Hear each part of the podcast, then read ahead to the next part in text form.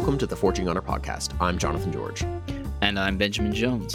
Here at The Forge, we explore what it means to live as Christian men. Along the way, we'll be doing weekly challenges to build character through action. We are by no means experts, just two young Christian men trying to make sense of a wild world. That's right, we're doing our best to learn and hope you'll join us on the journey. And if you want to get directly involved, go to forging honor dot com to find information on how to join our community. This is episode eight, The Call of Home.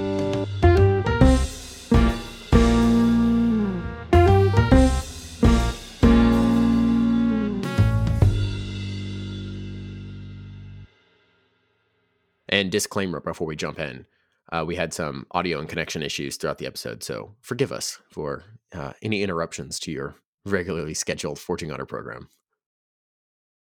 All right, well, it is time for this challenge wrap-up. As a reminder, challenges last for ten days. That's Monday through Friday for two weeks in a row. Uh, they're going to be simple daily tasks to grow us as men. Uh, lately, we've been leaning pretty heavily into util- utilizing our journals. We call them our honor journals. Um, uh, to explore the world around us. So this previous challenge was an, a journal challenge as well as a reading challenge in some ways. I, I guess kind of more in the middle, maybe a meditation challenge would be. Meditation challenge, yeah. Yeah.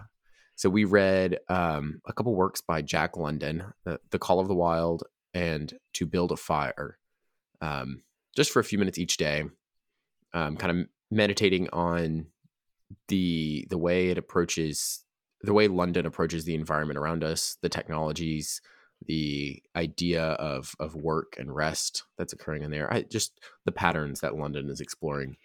And we were also uh, interested in in looking at what does it mean to be reading a book as opposed right, to right. being on our phone or on our computer. What is the medium? How does the medium affect the message? I think that was another part of, of what we talked about. Exactly. That's been a, a theme for the last couple of episodes. Um So I, I only hit six of the ten days on this challenge. Um, I'll have a qualification to that in a little bit. And then Banjo, by my count on our Discord, hit eight of the ten. Um, That's right. So correct me if I'm wrong, but very no, good. Um, so I hit the, I hit the six of the ten. I did not do the first four days, just straight up. And the entire reason is because I was like, I'm not going to read this on my phone. I'm I'm not going to do it on audiobook. I don't actually like audiobooks very much. Okay. Um, so I finally got out to a local bookstore, picked this up. Because I, I, I could, with the amount of time it took me, I should have just ordered on Amazon or something. But I thought, oh, it'll be faster just to go to a local bookstore. They'll definitely right. have it. And they did, but it took me four days to actually my wife went and picked it up finally. Well, you supported um, a local business. So, you know, you, yes, you can sleep yes. well tonight. Your conscience uh, is clean. And the copy that I got came with several short stories in here. Um, not only The Call of the Wild, but uh, uh, it also had, uh, I don't know how you pronounce it, Diable, or I guess it's French, Diable, a dog, An Odyssey of the North, To the Man on the Trail, To Build a Fire, and Love of Life. Um, wow. I got so engrossed in it, I ended up reading all of them except to except uh, to The Man on the Trail. I haven't finished that one quite yet, but I I really I hadn't taken a dive into London like this before, and I really loved it.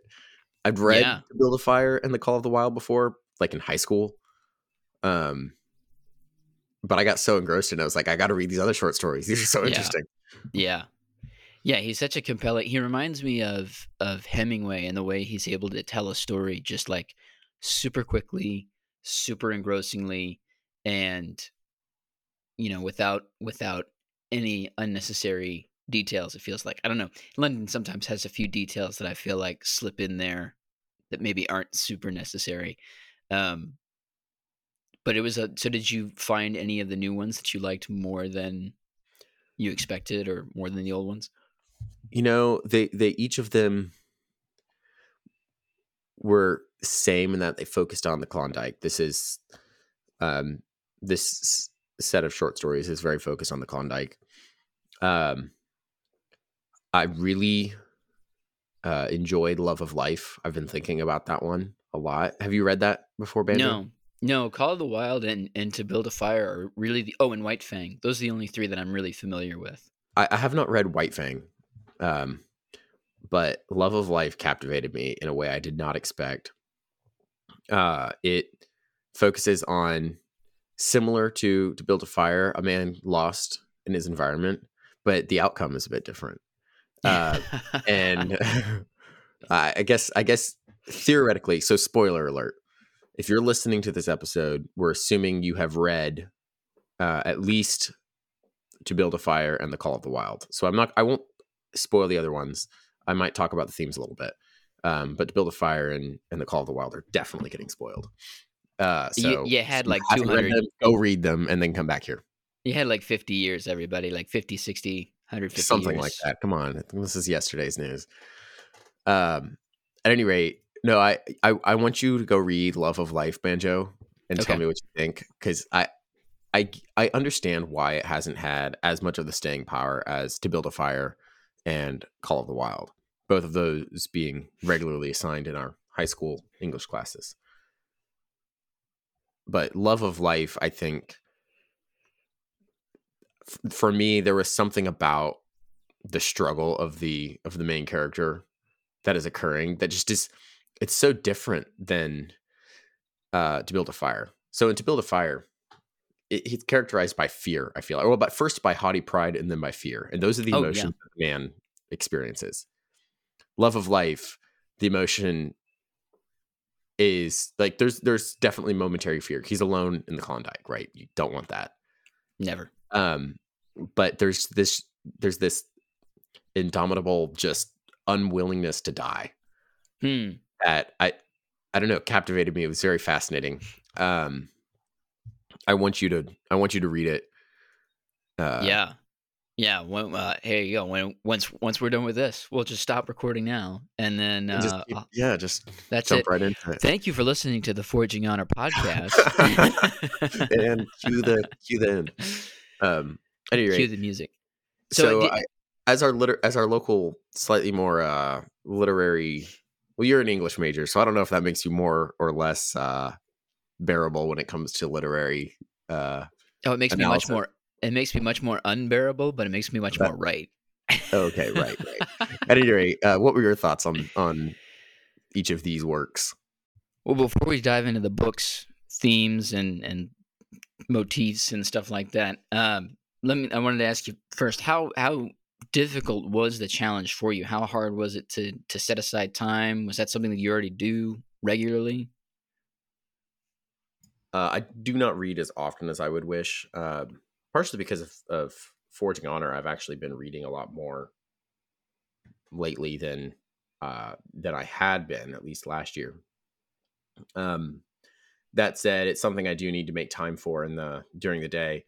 But with fiction, I find uh, if I get if I get engrossed in it, like I did with uh, London's works, I I just end up reading and reading and going, and I just completely forget to do anything else. So I have to set it off till all my other tasks are accomplished. Like it becomes. Yeah. Making time for it is making sure everything else is done. With nonfiction, uh, even if it's something I'm very interested in, I, I can pick that up and put it down throughout my day without really thinking about it too much. Um, you know, five, ten minutes here or there as I can fit it in. So a lot of that just has to do with the type of work I'm reading. I definitely do, when, when it comes to having a physical book, it's much easier for me to p- remember to pick up and read. Yeah. Every time I've done ebook or audiobook or something, like I don't think I've ever finished an audiobook on my own. The only really? times I've ever finished an audiobook are if, say, it's on in the car because my mom put it on for a drive or something like that. Right. Um, but I've never started and finished an audiobook that I've been listening to myself. Yeah. Yeah. I so thought how about, it was... how about yourself? Well, it was interesting because I, I, I mean, I love reading. It's always been a, a part of what I do. Um, since I was little, um, I remember reading Jack London in the middle of the night, you know, with a, with a flashlight under the covers, uh, and, and not being able to sleep because the story was so just, yeah, thrilling and, and, you know, totally getting to be transported somewhere else and, you know, into the, into the deep Yukon was such a great feeling. Um, so I've always loved that. What I did find was, um, It was it was difficult to set aside time for like this particular book, um, maybe just because I've read it so many times, um, but I I found it difficult to be like, oh wait, I you know I I got to remember to do this, and I got to set aside the time to do it. And it just highlighted for me one of those things where it's like, you know, once you set out to make a habit of something and you think of it, even if it's something that you've been doing for a long time, as soon as you like dedicate dedicate some effort to it, it suddenly becomes very, you know, very much harder, I think, weirdly. Do you ever, do you ever have that where you're like, you've been doing something for a long time and then without thinking? I know exactly what you mean. Yeah. And you're like, I'm going to make well, a it, habit of it. Well, it's, it's not even about making a habit of it. It's more, it becomes work. Mm-hmm. As soon as something goes from, from play to work, there's something in our minds that switches. I don't think that that's good. I think, I think we should desire to do the work that we do, even if it's grueling, hard work. There, Which I think is a theme of, of at least of The Call of the Wild. Yes. Well, and that's something I've been thinking about is uh, one of the things that captured me was these the dogs at the end of every day that they've been, you know, r- racing through the snow. They just lie down and they're dead. But, it's, mm-hmm. you know, it's that dead tired that I, I know exactly that feeling where like, man, I feel good that I accomplished this thing and I can't wait to do it again. And it's the best feeling. I mean, there's no there's no better feeling than than you know putting in an eight hour day of of physical labor, you know, and just not being able to stand up when you get in the shower the next, you know. Right. That said, there are people that, you know, do that for forty, fifty years and it's backbreaking and it kills them. Yeah. So there is a limit it, to like, what does it mean for physical work to be good, right? We were made in the garden to work the garden. Right. I we're don't think that labor. necessarily, I don't think that necessarily means we should do labor that kills us by the time we're forty years old. Right. Well, that's part you of know, the curse, right? That's the, the curse is right, that. Right, there's a twisting of that labor. Now it's thorns and thistles. Now it's going to be harder than you can bear. Um, but, but we were always made to do work, and I, and I think hard work, but I think there's a, a cursed nature to the way that we have to work now, um, and a brokenness to it. You know, I think of I'm thinking in the in the Call of the Wild, there's the scene which is so interesting to me where the where the non-northerners come in, where the where the people who are out of their element come right, in. Right, the the two guys and the the wife and Mercedes. The, the, yeah, Mercedes is her name. And And they do such a poor job, you know. They're such poor taskmasters. Um, and well, and it's, some... it's it's for all the. It's not because they. Uh, I don't know. It's funny. The the contrast of the characters, I think, is what really sets them apart, right? The one yeah. the one young man shows up and he's got this massive knife and a massive revolver on. Which he thinks is the wild. With ammo. Yeah, it's like this is this is the wild. This is how I'm going to go conquer the wild. Um, and and they're clearly very romantic about it, right? They the the woman comes along and is very romantic about what she can bring, but they've overloaded the sled to more than twice what it should actually be able to carry. Right. There's a romance that quickly turns into a bitterness. Yeah. Yeah, there's there's so much that they have expected, but they've they've really expected the world to kind of roll over for them, you know, and they don't understand what it takes. And and they're all so inherently selfish, you know, and self-centered. Um, and and I think even the characters that are around them in that scene demonstrate that in this in this wild, you have to be selfless, you know, in order to survive, because even the men, you know, the men who stop them from killing the dogs basically are like, look, you know, it's, I don't really care about you so much, but these dogs, you know, stop. I'm doing it for the sake of the dogs. Um, because there right. is some, some instinct in them that says, you know, this isn't, this isn't right. And I think you see it in To Build a Fire too. Like there's a respect, you have to respect nature and you have to respect other people and, you know, not try and go it alone and not try and, you know, do it in your own strength. Um, Because you'll never you'll never survive that way. Right. I think that's applicable in our day-to-day lives here, our very comfortable day-to-day lives of air-conditioned homes. And, you know, even if we have to do, you and I anyway, if we have to do physical labor, we can come right back inside and have a nice shower. Yeah. Um, you know, it's interesting, the phenomenon of, I, I was thinking about these these men and dogs in real life that explored the Klondike or just explored the West in general, it was never on their priority list to wake up and do push-ups after they when they got out of bed and make sure they ate a good breakfast. You know, that's not on the, yeah. you know, they were just working so hard anyway. Um, just a matter of survival. Exactly. And, and that's something that we don't have, I think, um, in our day-to-day lives. Now the, and yet there is an element of we're faced with certain, what, what looked to us like survival moments when we're making decisions about our bank account or our home or buying a car, whatever it is.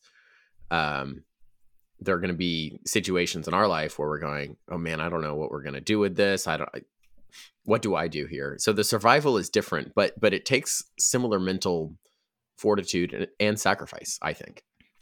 No, yeah, I agree. And I, I think, you know, I, I, something I was thinking about as I was reading it, you know, the picture of Jack London's man, uh, man and beast sort of is so, it's, it's very primal, you know, it's primordial. He talks about that a lot. It's a word he uses a lot. And it's, it's, he, his love and his vision of, you know, what man is or, or who man should be is very much the survival instinct, you know, um, kill or be killed, law of club and fang kind of a mentality, which I think is a favorite of, of a lot of men. You know, it's one that we want to lean into. Because it's it's it's just awesome, you know, this idea that you're going to go out and you're going to conquer the wild or, you know, become a part of it and and be engrossed in it, um, and and access that that that first man kind of feeling. But I I think in contrast to that, one thing that I I, I am struck by all the time is that, at least right now, you and I live in a world that has a striking absence of any need for a survival instinct. Um, you know, there's there's hardly any time, and Lord willing, never will be, where where you and I will have to, you know, make a decision to kill somebody, um, or maybe even to, you know, save a life in in a particular way. Certainly not in the ways that have to be done in the in the Klondike. Um, and it it seems to me, I've always been struck by, by works of cosmic fiction and cosmic horror, where there's there's the battle isn't isn't so much with nature, but but more with oneself, um, and more with, like, you know, the absence within. But I think many of the things that are applied in Jack London's work, many of the things that, you know, he uses for survival apply just as well to to that kind of um, battle, the battle within, you know, and, and the cosmic struggle, which I think To Build a Fire is a great example. I mean, that's a To Build a Fire is both a survival story in nature, but it's also a survival story of of the self. Do you know what I mean? It it is survival, but it's it's not respected that way until it's actually too late, right? right? So he he goes out and there's this switch in his mind that only occurs once he's basically certainly dead. Right. Um, up up to that point, he's going, well, these old timers, they don't know. Like, I'm surviving just fine. I don't need a, I don't need a buddy out here. I'm good. I'm going to go it on my own. And then as soon as he's all but dead, am I using that phrase right? No, no. I've always yeah. been confused by that phrase. That's a tricky one, but yeah, you got an all yeah, but dead. All but dead. Um, his mind switches to the old timers were right, but then, you know, it's over for him. He's not, there's no opportunity for him to recognize the true peril of his situation. Yeah. And I think, I think that's one of the things that we have to be vigilant about and not anxious about, but just to, to know where our blind spots are and to start and, and to not have that pride that that ar- arrives with, you know, the two young in Mercedes and arrives with the man in To Build a Fire. It's, I mean, pride is in some ways their their chief downfall, but the ability to be courageous in the face of things, it it is, is different in, in different ways, um, because the the trio in Call of the Wild, they they seem to come in, they have a very romantic view of the Klondike. They have a very idealized view of it. The man in To Build a Fire, it, it's clear that he doesn't have enough of that. It's made pretty clear in the first couple of paragraphs, I think, where he comes up. It's all just very practical to him. Right. Um, so you just, you do these things, and he's, he know, he knows his way around the land, right? He clearly has experience in a way they don't. He has not over romanticized it.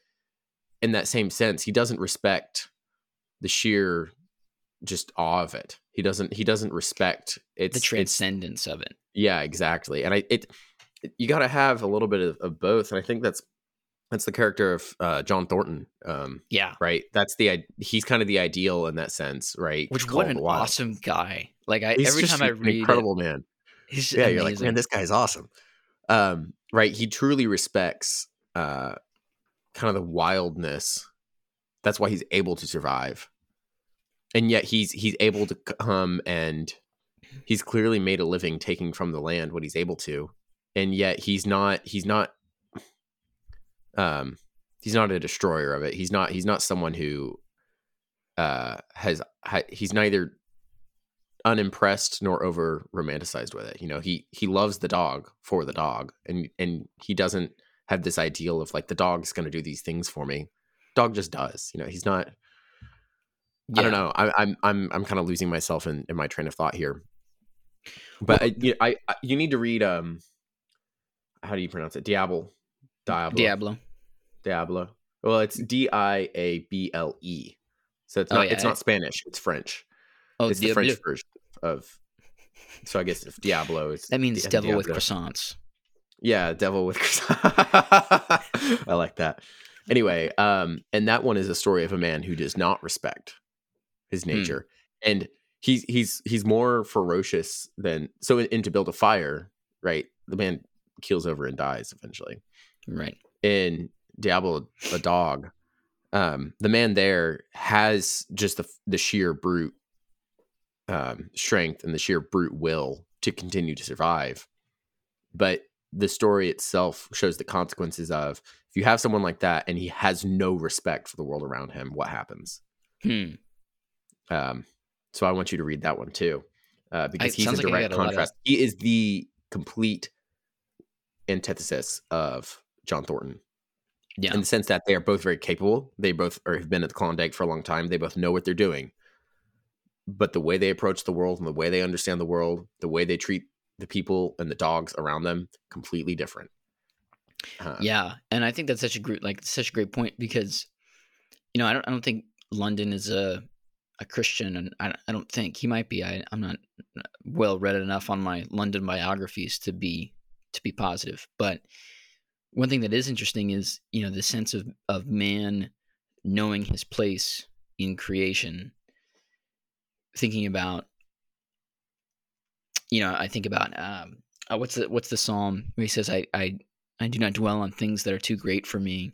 Um, I do not think about things that basically I don't, I don't think about things that I don't need to worry about. And I, and, and John Thornton doesn't worry about these like big, huge things. And and actually the only moment where he, he kind of gets captured by a dream, you know, he gets captured by the idea of going off to find this gold mine that nobody else has found. It's like his one, it's like his one moment of arrogance. Well, that's not true. Cause the, uh, well, it's not the gamble. Uh, yeah, it's not really arrogance. Right. But he's captured, he's captured by something maybe yes. beyond his, his reach. And he goes out. He goes out to find it, and then he meets the Indians. You know, um, it's this. It's this. What is your, what is your calling? What is your place? And and I'm struck by Buck, who is totally happy in his little, you know, Southland sun, you know, sun and and games. But once he is introduced to this struggle to the wild, that that part of him comes out, you know. And it seems to me that London is is in admiration or in awe of of our ad- ability to adapt to to things that we didn't think we could, you know. Uh, and and Buck has this this pride and this arrogance in the first couple of paragraphs. You know, he he thinks he's the prince of this of this land. He thinks he's the center of attention right. in the judge's palace or whatever. But then once he gets thrust into the bottom rung of of the wild, he gets to work his way up, and and the the pressure of the situation, you know, makes makes that diamond uh, and makes him who he is until he becomes, you know, the ghost dog out in the out in the wilderness. Um, right. So I wonder if it's not. I don't know what you think about this, but um, I wonder if if London is less interested in saying. It's kind of what you were talking about earlier, but less interested in saying, you know, all men should be like this. You know, all men should go out into the Yukon. But maybe I wonder if more he's saying, when you are thrust into the Yukon, you know, when you are when you are forced into it, this is what can happen. You know, this is this is how you discover, and this is how you become who you are. Or yeah, you, I, is that possible? I, or do you think it's more like no? This I think is, I think you're right, because I think we have to be careful with saying. We should be like Buck the dog, right? right. I don't think it's the, it's not the calling of men to go, I'm going to go run off into the wild on my own, form, find my pack, lead my pack, do my, you know, whatever it is, become this ghost man or whatever. Like that's not, that's not the calling of men, especially not of Christian men. And, and from what I know of Jack London, he was not, um, I, I I'm not sure he was a Christian. Um, He is touching on something, though, that's innate in us in in that sense of exactly what you're saying. When you're thrust in these situations, and you see that, like we've we've talked about the the story of Unbroken on on here before. Yeah. Um, or you see that just the, the great feats of men throughout history. Um, and and yet, in some ways, like those are those are harder things sometimes than the. the day-to-day at home, I think, like, because, because you look at it, what happens to every dog in the traces eventually, right? They die in the traces. Like that's, that's their, such, ult- that's maybe my favorite scene in the whole book is when it, the one, when the one dog is like dying and, and can't make it, uh, but just like won't let anyone else take his spot. In the traces, and like he's like, no, I'm going, I'm going to die doing right. this work. See, in my mind, that's almost more noble than what Buck, what Buck ends up doing. Yeah, because because I think that that in some ways is a harder thing to do, to wake up every single day to face the same task, than to, than to go out and say I'm going to do this thing or die. Right there, like for Buck when he's when he becomes leader of his pack. Right. He's either going that's he's either going to achieve that or he's going to die. He's facing right. this great challenge. And I think in some ways it's easier for us men to jump at those things at, at that opportunity of, you know, I'm going to take this great risk. I'm going to go do this great heroic thing. And if I die, well, I died doing this heroic thing. Yeah. You know, no one no one writes songs about the man who wakes up every single day, cares for his family, continues to do that and and dies in the traces, as it were. Right. Yeah. But that's the work we're called to. You're right. I mean, right. it's, it's, I, you know, I, I'm, I think of, um, you know, the, the line in Hamilton where it says, what, what is it? Uh, dying is easy, young man, living is harder. Um, which I think is, is true. And, and if you look all through the pages of, you know, Western literature, it's, you know, even, even Eastern literature too, come to think of it. You, you know, you see these young characters who are, you know, desperate to die for a cause, who will do anything to noble die. Noble cause. Noble cause and admirable causes who are in love with the martyrs. Um, but but over and over again, you see the old men, you know, the Odysseus's of the world saying, no, it's, you know, I right. don't I don't want to die doing this. I don't want to be Achilles. Achilles is a tragedy. Iliad is a tragedy. Right. But the Odyssey... when he makes it home, spoiler alert for the Odyssey. Sorry, um, if you haven't read that yet, then we have or another seen a version of it or some some sort. Uh, yeah, go watch, uh, go watch, Oh, Brother, Where Art Thou? Great um, film. I, there, great. There's aspects there um, that are present in, in Jack London's work as well. He actually, his, one of the short stories is An Odyssey of the North, which is yeah, uh, you know. There, there are hints and similarities Great read. You should go yeah. read that one too, Banjo. It looks like I just got, I have a lot of reading to do. Um, but anyway, yeah, like we, we love the idea of, you know, if they tell my story, I'm either going to die in the battlefield in glory or rise up, you know, like again, Hamilton says. And I think how much harder is it to do what we're actually called to, you know, just to, to, you know, thinking about Christ, and, and maybe this is a transition to talk about something else, but to think about our, our work as men is to, to love those around us as Christ loved the church, you know, um, to submit to authority and to do the hard work of dying to ourselves every day, to be the last, um, to be the servant of others, um, you know, not to be the alpha male, as, as I think a lot of people would, would say, not to lead the pack necessarily, but which, by the way, side note, that entire study has been discredited. So this whole alpha male, like wolf pack thing oh, that yeah. we've been going off of for however many years, there was one study on that that got really hyped up and it's been completely discredited. Anyway, I, I just think that's a funny little thing that it's entered our vocabulary now. And yet it's not real. It's not real. Well, maybe that should tell us something. Um, but yeah, it's that's like, that's not our work. Our work is to be servants.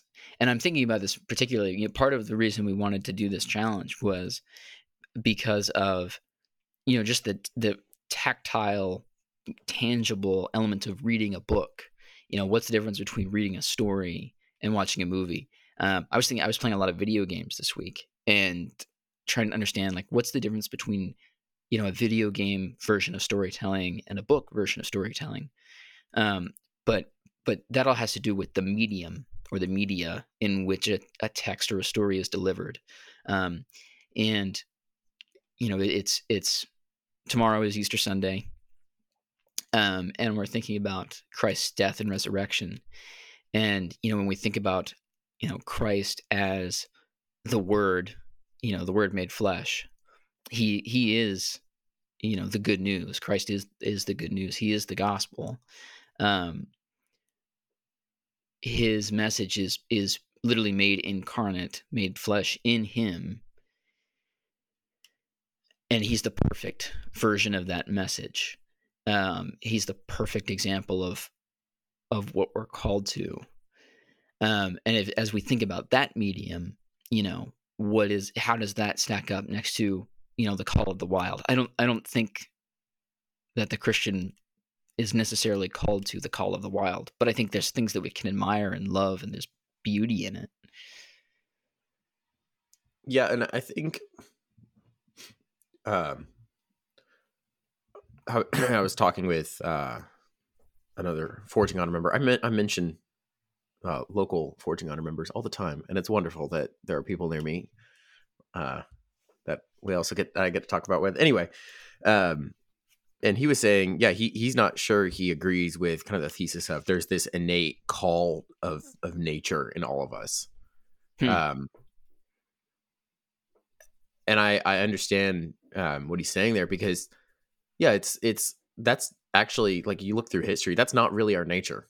There are, there are those individuals that that seems to happen to, but our right. our our nature is Babel. We naturally congregate mm. together in these massive cities, and it's it's a rejection of that. I think, you know, there there are those that go past that and reject it, and they go so far that they just want to be on their own and become a hermit somewhere, yeah, um, or or have their their small tribe somewhere.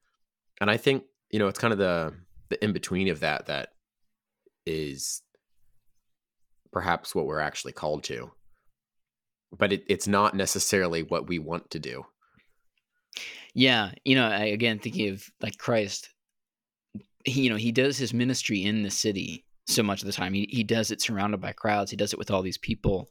You know, he goes into Jerusalem, um, but he also withdraws into the wilderness for, like, quiet and contemplation and reflection, not necessarily to do, you know, great feats or, or battle, though there are certainly battles that he faces in the, in the wilderness. But it, yeah, it does strike me that maybe, maybe our call to our, our call of the, of the wild isn't necessarily what we're called to, because we're called to cultivate it, right? Like our our call is to tend the garden. Right. Um, so like we're called into nature, but not to be subsumed by it. You know, Buck becomes Please. the ghost dog. But I, like you were saying, like we're not we're not called to do that. We're called to maybe, you know, tame the wild in a certain way. Right. And and you see uh uh so there are other characters, people like like John Thornton, but there are characters in other of his short stories that have been in the Klondike for a very long time and have built a life for themselves there. But what they've done, um, so I'm specifically thinking of in An Odyssey of the North and in what I've read of the, To the Man on the Trail, they have some of the same characters in them. Um, but the character th- through whose eyes the story is told has been in the Klondike a very long time, has a cabin there. Um, and he's very comfortable in nature, but he's brought a little bit of civilization into it. And and there's that balance that he's living out um, that makes him a decent character, and he's he's likable in that way. He's not um he's not going too far in either direction, I think. Yeah, and as as you're talking about that, you know, one of the things like those those little bits of civilization that are brought into the wild. One of the things that stood out to me as I was reading it, reading Call of the Wild this time was, you know, those there's those rituals, one might say habits. Um, that are key to the survival of, you know, anyone going into the Klondike or the Yukon or whatever. Um, but but it's it's these little things that you do every day that are are key to maintaining your sanity and maintaining, um, you know, your life and the life of those around you. Um, and and it's the failure to do that that sets apart, you know, um, the selfish from the unselfish, or the, you know, the, the civilized from the uncivilized. You know, John Thornton always feeds his dogs, you know, and, you know, takes care of them and loves them and, and knows how to, how to well, train and, them. And the mail, uh, the mail carriers at the beginning, who seem right. like pretty decent guys. Yeah. yeah they're I mean, always taking care of the dogs first before they take care of themselves. They're checking their feet, the feet, the whole, yeah, that's a really, like, it's a really tender moment when they're, they're checking their feet and, you know, making sure that they're okay. But, you know, the, the people who stand out in their failure is the, is the newcomers, you know, the two guys and the girl who, who, who don't even know how to properly portion out feed or, or, or pack it, you know. And sometimes the dogs don't get fed at all. And, you know, Mercedes is, is feeding the dogs herself, you know, and so they run short. And so, you know, just not having that ownership and that control and and those habits is is what dooms them. And I, I think that's an interesting thing, you know, for for our little project here to take away is, you know, how are our how are our habits going? You know, are we are we demonstrating a, you know, a, a John Thornton mindset, or are we slipping into, you know, the three newcomers? Right. Or are we trying to brute force it? Right. I think that's, um, I think I, I, I do this wild swing. You know, some days it's like, by my own power, I'm going to make sure I get up every day and do my Bible reading, and I'm going to get up at the same time, blah, blah, blah, blah, you know. Right. It's that, uh, I don't know, it's characterized by the, I don't know if anyone said this in a decade, rise and grind. Uh, mindset. uh, but then the flip side is, you know, Jonathan, it's okay. It doesn't matter. You know, just do your thing. And right, right. And then what ends up happening is, oh, I haven't read my Bible in a week. Oh, that's not good. Yeah, yeah. Um, I wanted to ask if there's any other things that you wanted to talk about in the books. Uh, we can, I want to get back to it, but I wanted to ask, you know, what did you did you have any thoughts about reading the book or, or storytelling in, in book form? Um, did you, did you have any fresh appreciations of fiction reading or the book? I don't know about fresh or new appreciations. Um, but one thing I was talking about with my wife, actually, um, she's reading through the, the Three Musketeers right now. Oh, wow. That's a doozy. That's a wonderful book. Um, and she was commenting, you know, I, I feel like I haven't read something that is, one, this well written in a long time. Hmm. Two, where someone's train of thought can stretch out over multiple pages and I can follow and understand, right? It's, it's mm. well written in that way. Um, as opposed to a lot of our modern literature. So I get, it's not so much, maybe it's not so much that it's, it's, I had a fresh appreciation of, of literature in general, but more a fresh appreci- a fresh appreciation of an ability to actually write well, maintain a train of thought, and express it clearly to a reader. I feel yeah. like authors that try to do that today either become too verbose and you get lost in it, or it's such it, it's like reading um reading a movie script or something. It's short, everything is described for you. You have no there's no space for your own imagination. Um, those are kind of the two styles that I see today. So I, I had an appreciation of London as an author in that sense, where He, he, you know, he would kind of take up an idea and just go on with it for pages, and yet not get so, not go down such a rabbit hole of an idea that that he works his way into um, oblivion. Mm-hmm. And so I really began, I really appreciated that, and I appreciated kind of the the captivating nature of it.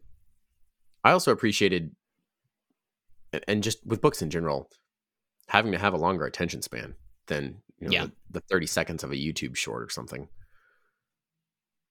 Yeah, I don't know. But I are you? It, it sounds like you're kind of you've been working through that through that a little bit. Yeah, I well, I, so as a as an amateur writer or someone who who does that often, um, and as an English major, um, I'm I'm always thinking about stories and books and fiction and. You know, why do why do we do it this way and not this way, and why is this, you know, the technique and not that? And I I got really um, in, engrossed in a video game this week, and I was trying to it was Elden Ring, which if anyone is listening has played that, um, first off, let me know because there's some bosses that I need help beating, and if you have any advice, I will take it. Um, but two, um, it it is so demanding of your time. It's a video. It's a game that just takes like. Hours to develop the skills that you need to to do it, to practice, to beat any of the bosses. Um, and it's extremely rewarding to to defeat a boss that it's taken, you know, days to fight. Right. Um, and so I, I found it super enjoyable. But as I was doing it, I kept thinking, why am I enjoying this? And should I feel guilty about it? And should I be reading a book instead? Mm. Um, and I was trying to to to figure out the difference, because reading a book, as you've mentioned, also takes hard work, you know, and, and attention and time. Um, and, and the complaint that I've always heard about video games, A, they'll rot your brain, and B, they'll kill your imagination.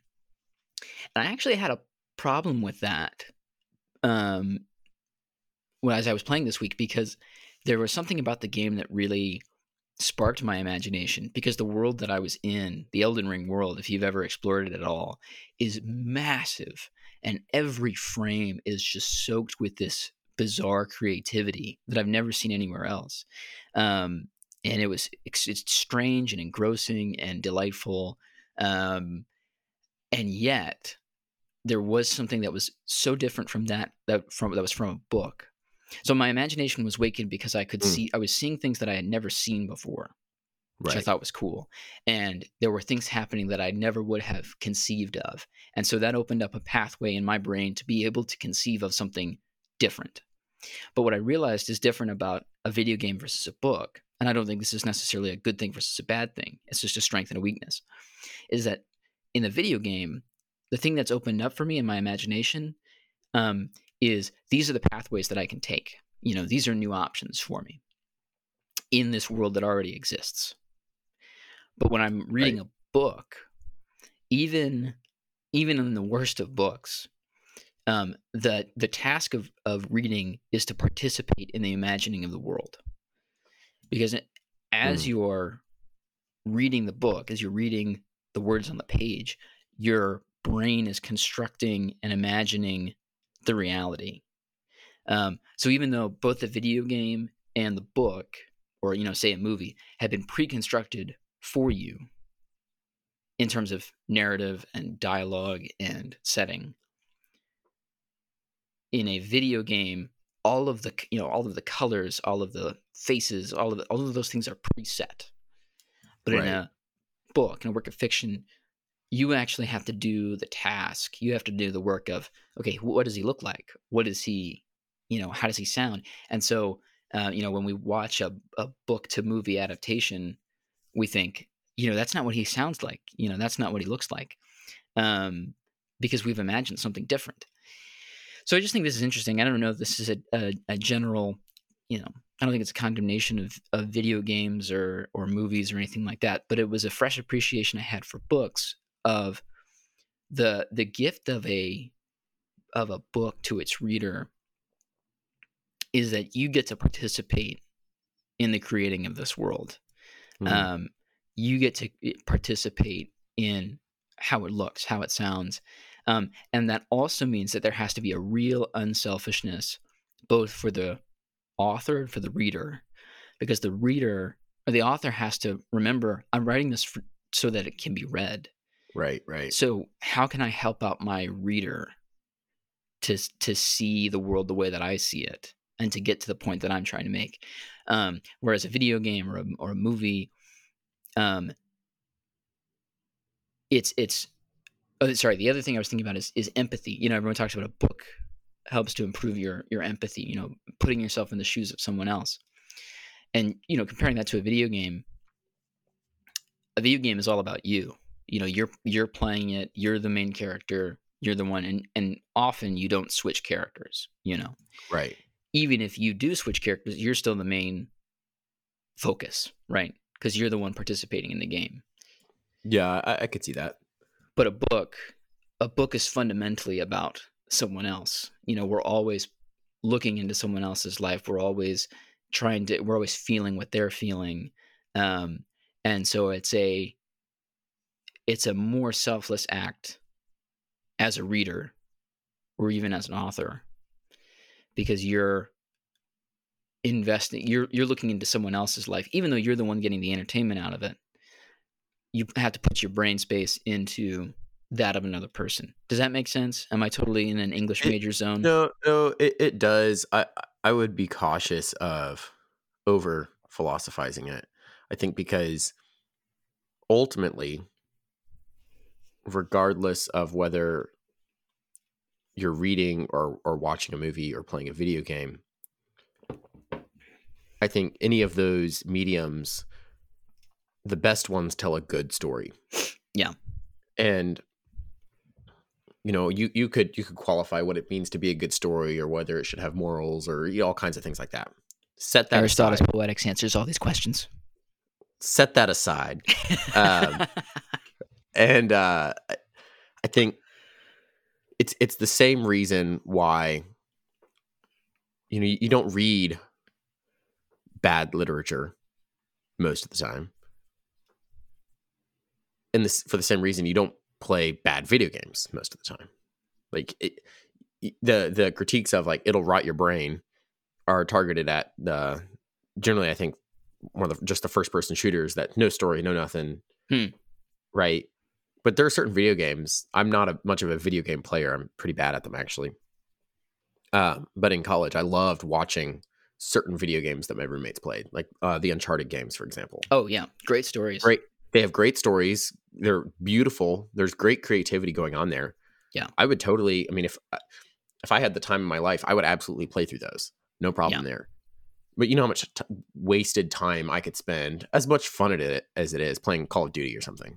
Yeah. Right? It It is fun, but there's there's no no improvement in terms of your own creativity or anything. You could take Uncharted and go, that's a great story that, yes, I participated in in a different way than I would have a book. But I think that there's something to be gained from it still, right? And it's part of the fun of a video game is that you get to be a participant in it. You know, I think about right. with Elden Ring has like six different endings that, you know, that we know about, which is crazy to me. Um, You're saying there could be more? Yeah. That's, that's, that's how cool. It's an insane – the developers are insane with the amount of detail. It's I do like absurd. Games like that. So anyway, but – But be, depending on your actions in the video game, I think Uncharted might be like this too, but depending on your actions in the game, the ending changes, which is a really really cool element that you could not have in a book, you know, at no point. Right. As a well, reader, it's why the choose your own adventure books were so popular at some at one point. Right. I mean, right. The writing in those is not great, but they were a ton of fun as a, as a eleven, twelve year old. Yeah. The idea that you get to have an effect on what happens is, is fascinating and thrilling. Mm-hmm. Um, and, and I don't mean to, you know, knock that at all, but I think it is interesting because, you know, who, who does that put in the driver's seat? Right. You know, and, and it's just, well, you're, different... you're still guided by the developers. Um, yeah. By the creators. And I, I think that's, an, that that's important too, because there's certain kinds of books that take that approach as well. Some books are meant, I, not necessarily fiction books, but are meant to cause you to take a more active look at the world around you. Yeah. You know, that's, that's especially the case. You just mentioned Aristotle, and it's especially the case with any, any book of philosophy or anything, any, any book dealing with ideas. Um, that's more its purpose. Right. And I, I think, I think, that what you're saying is right, and that the medium changes how you interact with it. At the same time, if it's well done, I think there's a place for it. Yeah. Yeah. And I, like and you I don't, think... I guess I'm going to your, your guilt earlier about, well, should I be reading a book? Well, I right. mean, you shouldn't cut books out entirely, but there's a time and a place for a, a good video game. Yeah. And I, I think that's a good point, because there are, it's, it, it is the question of, your medium affects your message, and that doesn't mean that there are good or bad mediums. You know, all it means is think about what your message is, think about what story you mm. want to tell, and then pick whatever medium it is that fits you best, you know? And so that's the beauty of an amazing video game, and a well-designed video game is that, or movie, you know, um, I was, I've been, I've been obsessed lately with, with realizing, you know, you can tell, at least I, I think I can tell based on a trailer, whether or not a movie is going to be, whether or not the director knows what they're doing, because mm. a trailer, a well-edited trailer, like the Batman trailer, the one that just came out, you know, yeah. a couple of years ago, that trailer was stunning. And I knew, like, as soon as it opened up, that there was something interesting going on in it, because you could tell that the, the director knew he was making a movie, and he knew how to make a movie, you know, uh, and he knew he was making a Batman movie, which is its own form of medium, you know, right, you could right. say. At um, this point, they definitely are. It's practically its own genre, you know, the Batman movie. Um, but anyway, you could tell he knew what he was doing just by the trailer. Um, and I think, I think one thing for us as men, um, and, and, you know, Forging Honor members to take a hold of is what is, what is your message? What is your message? And mm. what is your medium? You know, what, in other words, what do you want to put into the world, or what do you yeah. want to accomplish, and how do you want to do it? And how do you pick a medium that is best for you? I think, I think that's a good question. And I think that's a good segue into uh, our next challenge.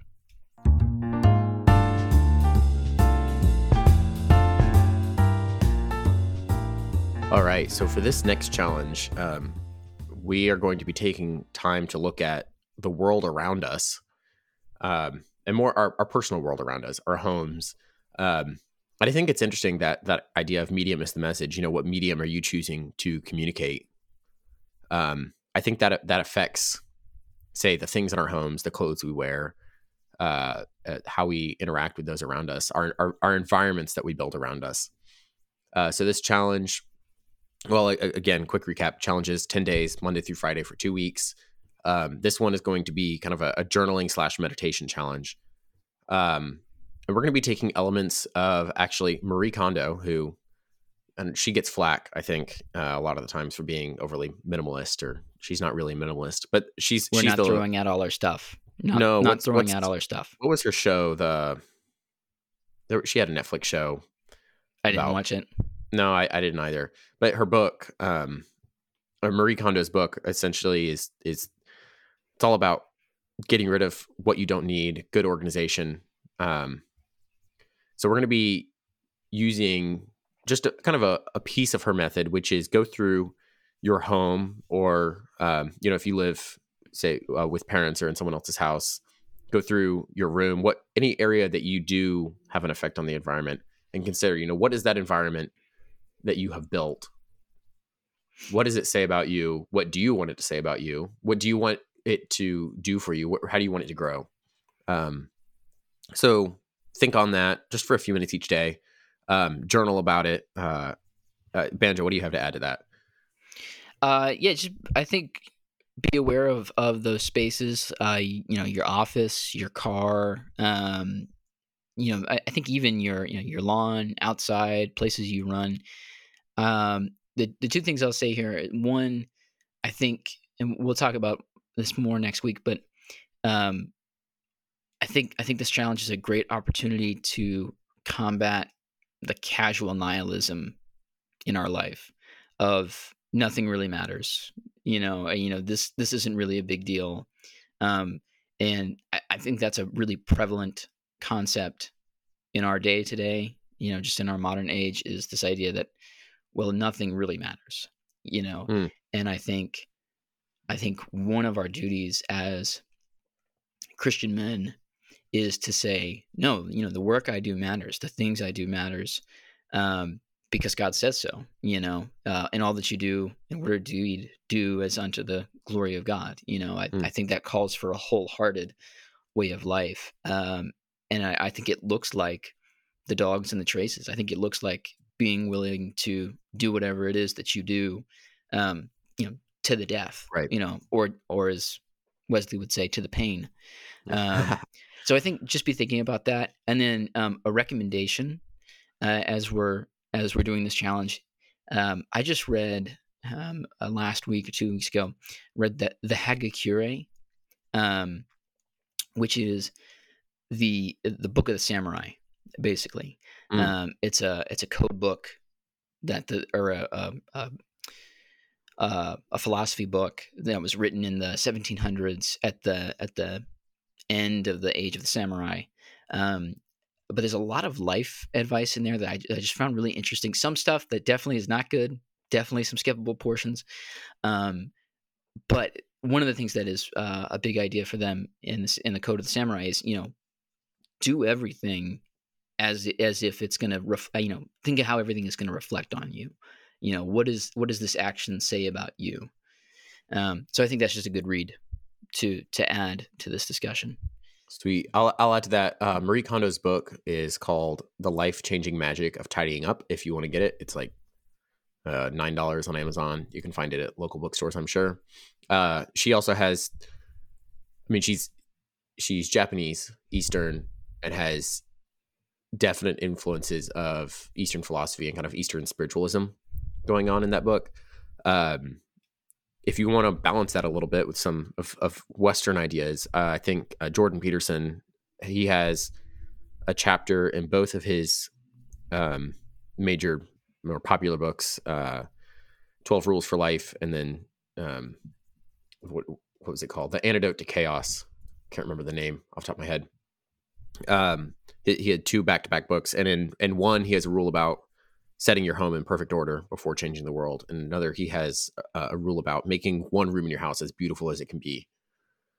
Um, so I think both of those chapters, if you have the time, would be interesting um, as uh, supplements as well.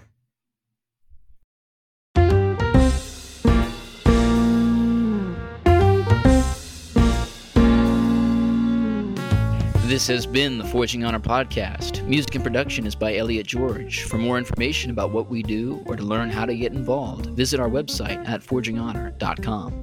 If you enjoyed the show, make sure to like, subscribe, and give us a rating to bring others into the Forging Honor journey. On our website, you'll find information on how to do the challenges alongside us, as well as the links to the many resources we mentioned in the show. And we do make a small amount from any purchases you make through our website link, so thank you in advance. Thanks for taking time with us today. We hope you'll take up the work alongside us and join us in the task of forging honor.